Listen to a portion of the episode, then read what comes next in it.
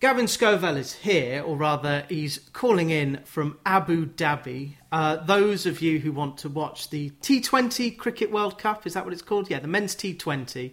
I did the final in 2016, the last T20 World Cup. Carlos Brathwaite, remember the name? That was the game. That was Calcutta 2016, and I, I did that match. I remember it. I remember it well. I, I just thought, no chance. They're never going to get 24 and over, whatever, whatever it was. There's now two, in, and there's another one next October in Australia as well. So they're they're stacking up now. But, we, but they get excellent, amazing viewers. Like I said, in, in um, the subcontinent, I would say close to 85% of the, the cricketing audience is from the subcontinent, and they're in the hundreds of millions watching. Yeah. Over there. And also gambling, which we won't go into. But yeah, I used to play 2020 um, when it was called 2020, not T20. Um, and that was it was brilliant for kids. 120 balls, get as many runs as possible. You still have to be careful and protect your wicket. And yet, what was it? I think it was Brian Scovell, the great Brian Scovell, uh, who is your father, Gavin, said, Well, I don't have a problem with it because it will get people into the sport, which will get them into the long ball game. But there has to be a compromise between red ball and white ball. For you, what's more exciting, a four day match or a four hour match? You cannot get away from idiosyncrasies of Test cricket. You can't. As a cricket fan, Test cricket's what it's all about. That's why it's called a Test. You know, those sessions, taking the new, when are they going to take the new ball, all that stuff is, if you're a cricket fan, that's the number one thing. But T20, yes, it's over quickly. It's razzmatazz. It's fast. It's furious. Uh, I, I like working on both. To be honest, I do more one-day stuff nowadays than Test match stuff. Um, but I, I do enjoy Test cricket, mm. definitely, for the purists. I've only ever played one T20, and that was my international debut. I got one international cap. Not many people know this, but I'll show it off now. I got one for Peru. I played for Peru once, Jesus. about five years. In Lima, my wife is Limanian, and we go there quite a lot. And uh, our daughter, now Gabby, and I was over there to do an interview for the ICC magazine show. Met the guy that ran it, an Aussie guy, wrote me in for the match the following day and uh, ended up opening the bowling for Peru and got, got a few wickets and a couple Brilliant. of runs. And uh, my initiation was a what well, was pre-COVID, of course, but they gave me they presented me with a team box that was shared around, and I had to drink a beer out of it. Pretty disgusting. Oh, banter. Hazing. I've just lost your viewers. I've just lost your viewers. Sorry.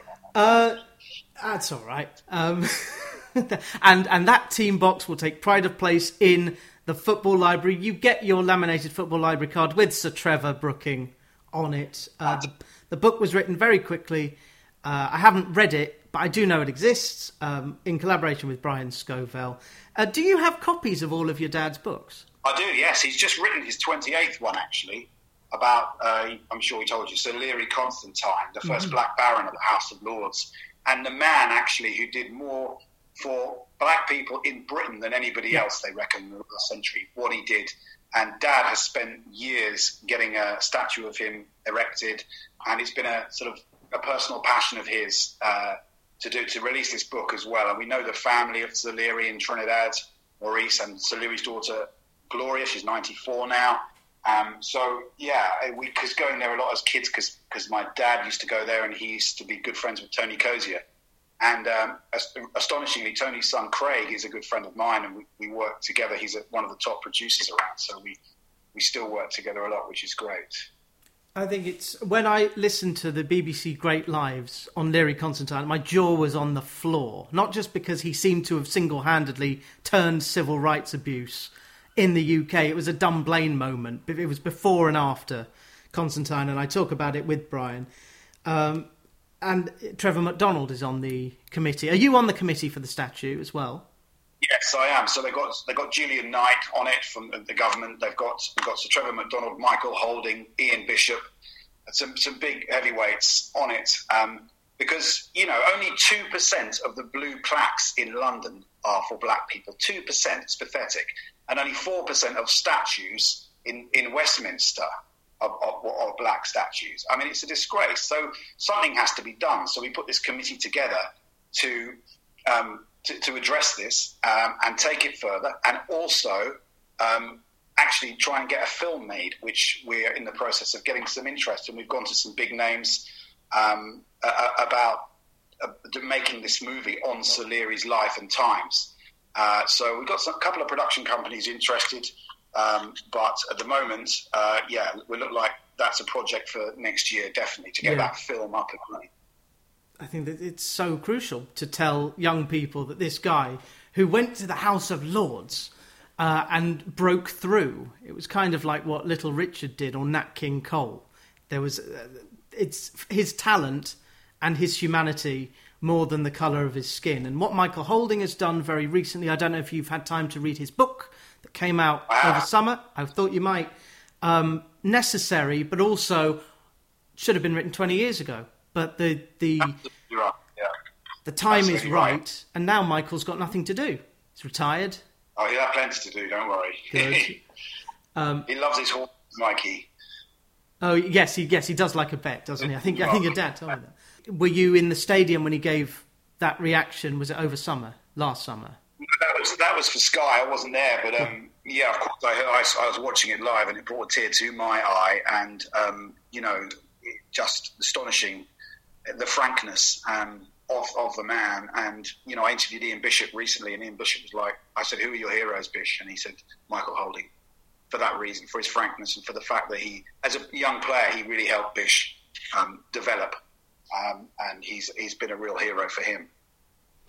I've got a sorry to pivot away from that, but I've got a question here that could take us to the end of the show. But will cricket become more like football with the IPL, T20, and the Hundred in terms of popularity and the kind of audiences? I mean, not not the game itself. I don't think football you can do much with football because of the, the format and the duration of it. You can't change the duration of, of a football match. Um, so I mean, Blatter wanted to well, yeah, yeah. I mean, I suppose you could, but you know, I don't, I can't see that happening because football works, you know, and T Twenty worked before the hundred. So I was curious to why they did that. Um, I think one of the reasons the ECB did it was was attendances were waning, and they wanted to do something different. They didn't need to because I've just finished doing the Caribbean Premier League, which was a massive success, and it all went down to the last ball finish, thirty four matches and so T20 does work, and it, it's you ask the average cricket fan, they don't want it shortened. I mean, I watched a bit of the hundred. Yeah, you know, it was interesting, but all the statistics that cricket relies on were, were obsolete because instead of 20 overs, it was 16.2 overs. So I don't know, really. I, am not sure if I, I really bought into it completely. But yeah, in terms of football, I, I, I, don't I don't really see the need to change football. You know, one of the fastest growing sports in the world is women's football, mm-hmm. especially in, in the states, and you know it's successful. And it, it's you know it's 90 minutes. It, it, that's all it is. It's quick, so there's no need to change it. Cricket had to change for the youngest popula- the younger population. It's too long. A game of 50 over cricket is too long. But the argument um, that so, sorry, the argument that I think it was Agnelli raised is that 90 minutes, young people are not like the legacy fans. Cricket definitely has legacy fans. Uh, but to term football fans legacy fans when they're the ones that can more easily afford going to a game, and then complaining that young people only watch highlights and skills and techers, uh, pot and kettle. But I, I don't know because even I, I've stopped watching football more out of protest. Although I watched the Watford game the other week, and I'm, I'm sure I'll watch if Watford play West Ham. um, no, I, I, I don't. I, I like Watford as a club, but the team, I don't know who to support. I've written this piece. I don't know if, and I think the great thing for West Ham, and I, I'm swallowing a lot here, but yeah, West Ham, great, great fan base. Not they're playing in a football, a gridiron football stadium, and yet you've got some really good talent. This team that Moyes has put together probably the best team in 20 years. Look, if you told me that we were going to finish fourth last year, we'll still be in Europe now, I would have eaten my hat. Unbelievable turnaround by Moyes, who, who should take a lot of the credit of for course. this because been fired, he was fired once. You know, he's, he's done amazing things. And yes, we, you know, when we moved from the Boleyn ground, I was very disappointed because that had such a place in a West Ham's heart. But we had to, you know, it was a sign of the times. We were a big club. We had to move. And, you know, you don't get the same atmosphere in the London Stadium. But can you imagine saying to, you know, say if you lived in London and you wanted to get all the way to Stratford to watch a match, you're a West Ham fan, and it's a 45 minute football match. It's a long way to go for 45 minutes. Yes. You know, I don't think, I don't think shortening the game is is, an, is the answer at all when you're talking about football. I also read a piece by Katie Wyatt that is in a new book called Football She Wrote, and she said that football must change the culture that has grown up, uh, such that uh, certain grounds people use ethnic and and horrible slurs. Uh, I had a coin thrown in my direction because I was I was at West Ham Watford. Watford were hopeless, but I remember picking up this coin and saying, "Someone's thrown a coin at me," and the steward said, "No, no, no, you can't stand in the aisle." I said, "But the coin." And I don't think I can ever go to Upton, up to, to you know the Bobby Moore Stadium as I call it as a, a punter, unless I'm in with the West Ham fans. But it's a it's a society problem all the the, the, the crowd problem. Cricket fans, of course, with their beer snakes, it's all a bit of a laugh. it, it is a societal problem, and I'm sorry that happened to you. Yeah. Um, but I wouldn't take my my daughter. She's eight now. I wouldn't take her to a football match, not yet. Anyway, I just it, and it's a shame that is. I mean, I, actually, I took it. I, I no, I didn't. I took my cousin um, to Watford not to Watford. You got me Watford on the brain now. To Fulham. Fulham's my my local club. I suppose I live around the corner from there. So I took him to uh, to a mate, my um, a, a Peruvian nephew who'd never seen a big football fan, but he'd never seen a, a Premiership match. This was like when they were in the Premiership, and um, he uh, he absolutely loved it. And that was you know even there I was a bit worried some of the language, but he he was a bit older. He was fifteen, but you know, it, it, does worry me. Whereas a cricket match, I'd bring my family to anyway, any day because you wouldn't get that. And a rugby match, I reckon. Yeah, I really enjoyed it. I went to Lords, living very close to Lords, um, and also living close to Merchant Taylors, where Middlesex play some of their first class matches. That's right. Um, That's right. I remember going to Lords with Uncle Daryl um, for a, an ODI against India. I must have been, I don't know, 14, 13, 14. And it was the atmosphere was great because the Indian fans were failing the Tebbit test quite substantially um, being the Tebbit test being you must support the cricket team or the football team in the country that you are in, wherever you've come from. I, I suppose there are foreign fans. There are Englishmen who become New Zealand fans, especially if they marry a, a New Zealander. If England play Peru, whom would you support? I'd have to be quite careful. Mm. well, I don't think that's going to happen for a while because I played for them. That shows you how bad they are. they are they not? But, they're not uh, in the T Twenty. No, they are in the ICC Americas pool. Right. So they play Argentina, Brazil, and a, and a friend of mine actually I used to play old Ken days with. He runs the cricketer Matt Featherstone. He runs the Brazilian ladies team actually, a cricket team that is. So uh, he's, he lives out there. Um, but yeah, you look, you know, Peruvian football fans. Now that's something different. You saw the World Cup; they are mental. Those guys, they're absolutely nuts. Those people, but uh, really passionate fans um, and really, really lovely, passionate people and, and, an amazing country. Have you been there before? No, never. Oh, well, the culture, the food. I mean, the, the best food I've ever eaten because they've had the last few prime ministers have been Japanese, so the food has a Nikkei kind of influence. Oh. You have you have obviously the meat because you're near Brazil. You have the meat. You're near the sea, so you have the seafood. But then you have the Nikkei on top of that and three, the, the, Sunday Times just published the top 50 restaurants in the world, and three of the top 10 are in Peru, wow. Lima. So there's a, there's a stat for you. Wow, so food tourism uh, should become. Uh, I'm sure in your VTs there will be particular attention paid to, well, there's a couple. Uh, the 29th of October, Afghanistan versus Pakistan. God, what a terrible 20 years both of those countries have had. Do you know Afghans and Pakistanis through your work? Absolutely.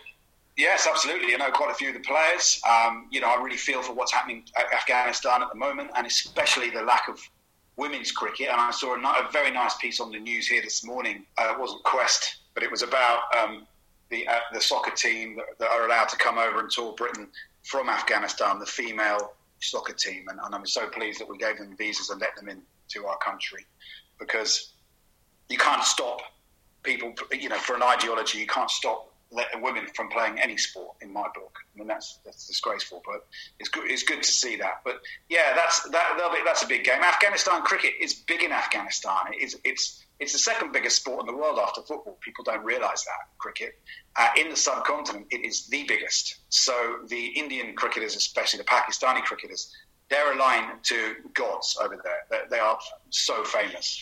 And even just saying you work on an IPL or an event like that um, uh, me, you know, somebody, uh, uh, somebody like me would, would get sort of, you know, asked for autographs and ridiculous things like that, which I find quite amusing. But um, because because there's so many fans, even in the UAE, there's there's a lot of of subcontinent people working who yeah. adore cricket. Yeah, a lot of the migrant workers will be from right. South Asia.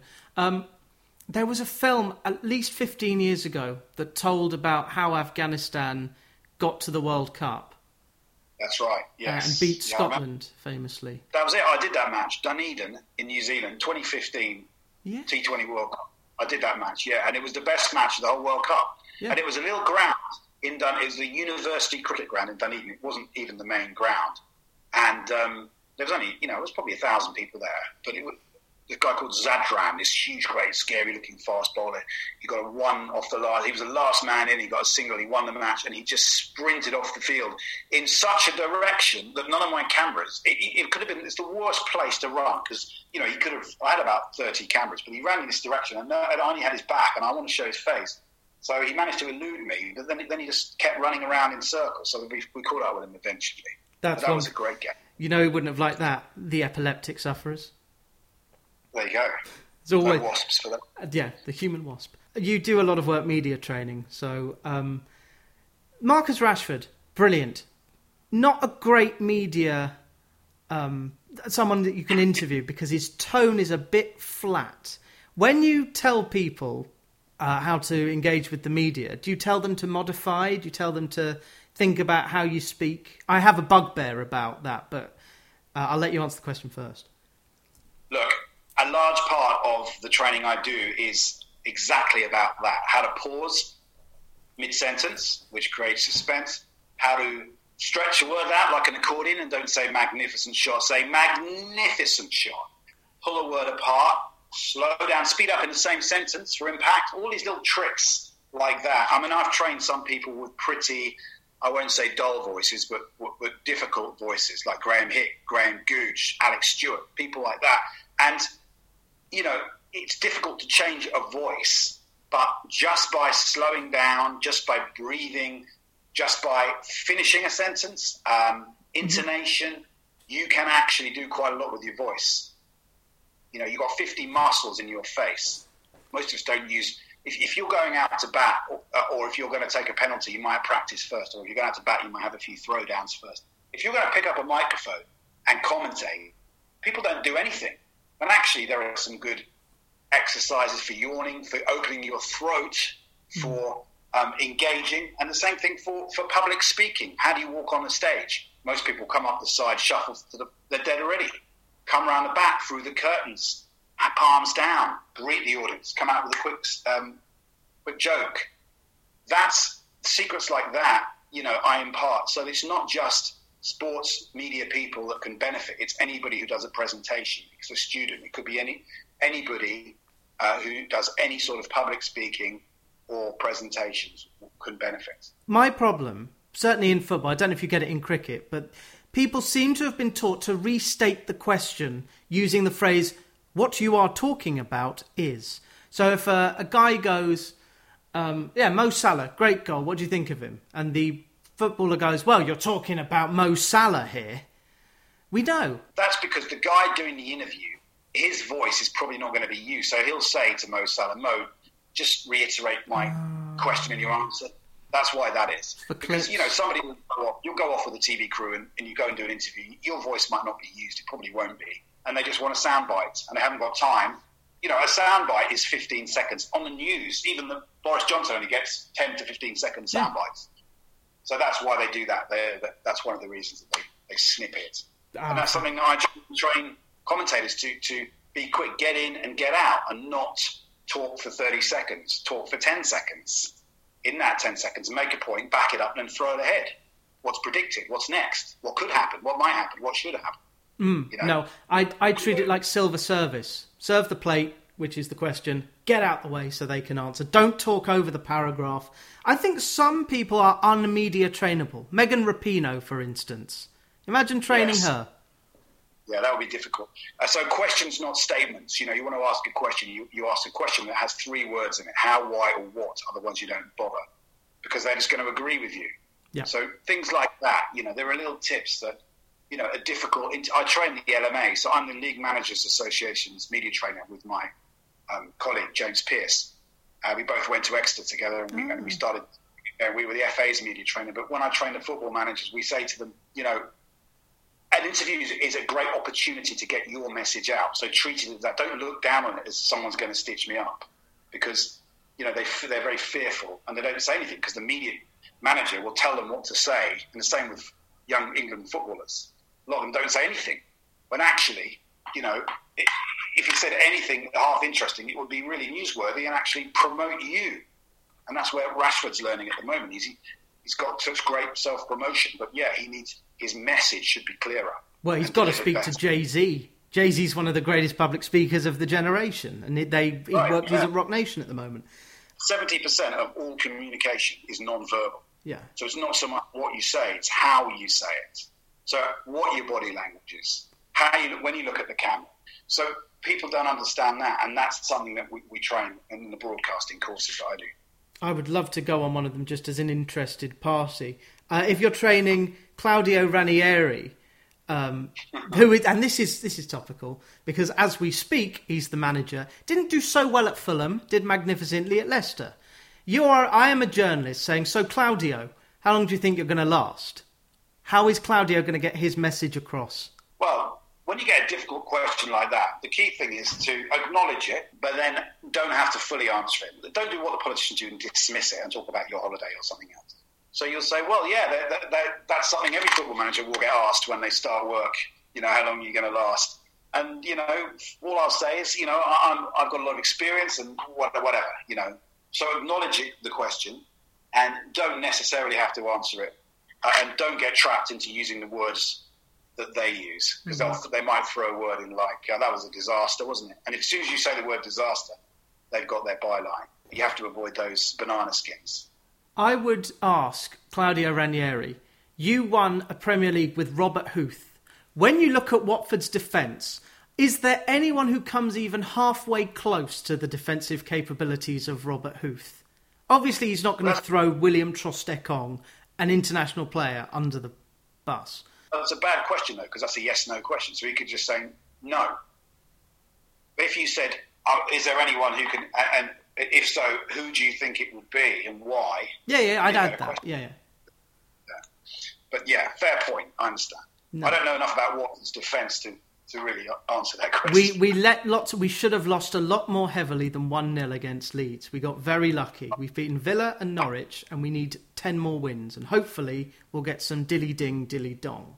When you were reading all the headlines about Emma Raducanu, she won a tournament. She's very young. She's very pretty. She gets to wear lovely dresses. The brilliant point was made by I think it was um, if not Syed then Dicko in the Times. Watch for the curse of Rory McIlroy how can Emma be more Murray than McIlroy? Well, Murray Murray became big when he started crying, didn't he? Yes. Uh, and people actually discovered he had empathy. That was the best thing he ever did. I remember going to um, Murray's uh, agents and saying the guy needs serious media training when he started. I'll do it. I'll, I'll, get him better. And they said, "Oh no, don't be silly. He doesn't need media training." Uh, Emma Raducanu is very young, and look, she's amazing story that, and the girl from Bromley, my Indeed. hometown too. Yes. She just needs to be careful now that she she's not mismanaged, and yeah, it, it, when you're getting hundreds of millions of pounds of, you know, she's got a Tiffany promotion, and good on her for that.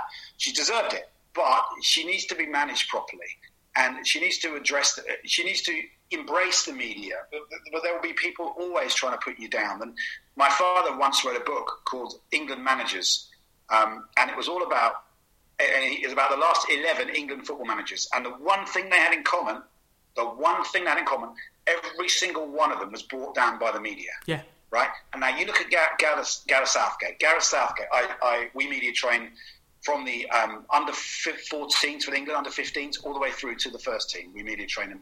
And Gareth got hold of me and James when we first started training about seven, a few years ago, and he was the under 19 coach. And he said, I, I've got this idea I want each player to have their own zone, and I want to invite the press to talk. And we were like, excellent. That was idea. his idea. Brilliant. Embrace the media. Yeah, that was his idea, and that's why he's lasted so long because he's, uh, you know, he doesn't court criticism, but he he he accepts it. He takes it on the chin, and that approach to the media is brilliant. And that's why, you know, and, and one day his time will come, the axe will fall, it always does. But he's been more successful than the others for that reason. You think about what happened to Glenn Hoddle, you think about, there's lots of things that went wrong, but generally it's the media that gets to you, gets to them in the end. Well, Venables said, I'm leaving after Euro 96, I'm gone. And that was very smart of him to do because he's he's worked in Spain where they eat journalists for breakfast and then spit them out for lunch. Yeah. Um, who are your favourite journalists? Who do you like reading? Well, Matthew Syed's an old friend. When I was head of production at Eurosport, he was one of my commentators. Um, he's an old mate of mine, and I really enjoy his books as well. I think they're, they're, they're great reads. I read The Guardian for my sins online. Um, newspapers, unlike my cousin Thomas, who buys still buys a dozen newspapers a week, and my father that buys 11 newspapers on a Sunday. Um. I tend to sort of read on my phone. cricket writers, there's some really good cricket writers out there. Nick Hoult's very good. Uh, I like John Etheridge, he's an old friend of mine. And Michael Atherton is a, is a good read. I mean, he, you know, really, really well written stuff. Uh, and I used to like Derek Pringle. So yeah, there's a few. There's a few people. Mike Selvey is a good, very good writer. Yeah, I've got Frank Keating's book, his um, collected works to read. Um, and Glanville is, is the guy whose uh, journalism I've read the most this year because I put together Glanville at 90. I should really do Scovell. My interview with your dad is Scovell at 85. And yes, so many names dropped that they create a hole in the floor. Um, but you could you could drop your own names um, after the cricket. What does your next couple of years look like? After that, um, after that I'm doing uh, the Ashes. So I'm doing it for, for BT Sport from England. We've got uh, some really good, uh, exciting, big names to unveil shortly about who's going to be doing that through the night. That is so. Yes. yeah. for the Ashes. January, I go to the West Indies for the Under 19 World Cup, um, and then I come back home for a month and I'm off to New Zealand. Hopefully, there's not another two week quarantine there, but I, I, did that last year for two weeks, and that was brutal. Um, New Zealand's got the Women's World Cup. Cricket, I'm doing that in New Zealand. Um, and then after that, I've got quite a lot of uh, bits and pieces, a lot of my media training. And then next year, we've got a couple of World Cups, and it, it just all sort of comes around again, really. So, um, but I've got into tennis recently, and I've really enjoyed it. So hopefully, I'll be directing a bit more rugby and a bit more tennis, two sports that are quite new to me that I really love. Yeah, well, tennis is um, they have finite points. It's point by point, much like cricket. Whereas rugby is a lot like football, so that keeps the sides of your brain happy. You know something uh, just to pick you up on that it's very football is the same as rugby and tennis because the ball goes out of play, it's out of play. Cricket is a 360 degree sport. The ball could go anywhere. The guy could, or the lady could swing the bat left and the ball goes right. Now, you're only as good as your cameraman then because you rely on them to follow it. So it's actually quite a bit harder sport to direct than other sports, I'd say cricket, for that very reason. That it isn't, it's a 360, and even when someone hits it out the stadium, you're still expected to see where it's gone so they have to follow it. Yeah, I suppose it's like golf. And golf, yeah, yeah. golf. Golf, golf, you know that 90% of the shots on a par three are going to be anywhere near the green, um, unless you're playing golf with me. But cricket, yeah, cricket, It could go anywhere. So, and it's generally a big swing of the bat. So it's, it's a tougher sport Ooh. in that respect. The Ashes will start, is it end of November? They've just announced the squads, haven't they? Well, the first test is, yeah, in Brisbane. I think it's the the first week of December, so it's about the 4th to the 8th of December. But um, yeah, uh, we, are finally sending a squad, a decent squad as well, which is a relief. But we're gonna we're gonna miss a few of our better players who are injured, like well Ben Stokes is not going, Jofra Archer's not going. It'll be it'll be an uphill task, but I'm confident we can do it. Come on, boys. Come on, yes, come on, leader. We won't make them grovel, uh, but I'm sure Learie Constantine will get a mention on the coverage throughout, even though it's it'll probably be all about the Don and Beefy and all the 81, 40 years since 81. So that'll probably yes. be the story. You can find me on um, on Twitter at Major Scov, M A J O S C O V, Major Scov. And uh, just uh, to who? What am I going to give? Uh, Mark Pougatch, the great Mark Pougatch. Why did they kick him out of Five Live? Heaven only knows. The brightness presenting oh. course is absolutely invaluable when it comes to all aspects of television presentation. Pougatch was the first person I ever trained. You believe that? years ago. Um, he basically said to me, "Gav, I can't crack TV. I'm really, you know, I'm big on radio. What's going on?" And I, and I said to him, "He's such a great guy." I said to him, "What do you think?" And he said, "Well, I think I probably talk too much." And I said, "Well, there you go. that was easy." I think he's on telly tomorrow because England play Hungary at Wembley. I think he still fronts the I'm ITV so, coverage. I'm so pleased for that man. He's the loveliest guy, and you know what? He might not be the, the big ex-footballer, but he's a broadcaster, and people need the broadcaster. You, you need a, a Clare Balding, you need a Mark Pougatch at the helm. It doesn't have to be all famous sportsmen like Lineker's and that. You do well, but they're not. You know, to hold it together at the helm, you need a broadcaster, and that's exactly what he is. And him and I actually earlier this year during lockdown when it first started, we teamed up and we trained together. So him in front of the camera as presenter, me behind the camera as a director, and we, we trained a lot of athletes in a lot of different sports about the media and about how to, to be commentators and presenters. There's a book in that. Well, one day, hopefully. You got Yes. three. You're not doing anything for three days. If you go to New Zealand, two weeks. I bet you can write a book in two weeks. if you can direct a 60 camera live show with a billion people watching, Gavin Scovell, you can write a book. Uh, and when you do, it will be in the football library, and it's delightful to complete the hat trick. Father, cousin, man.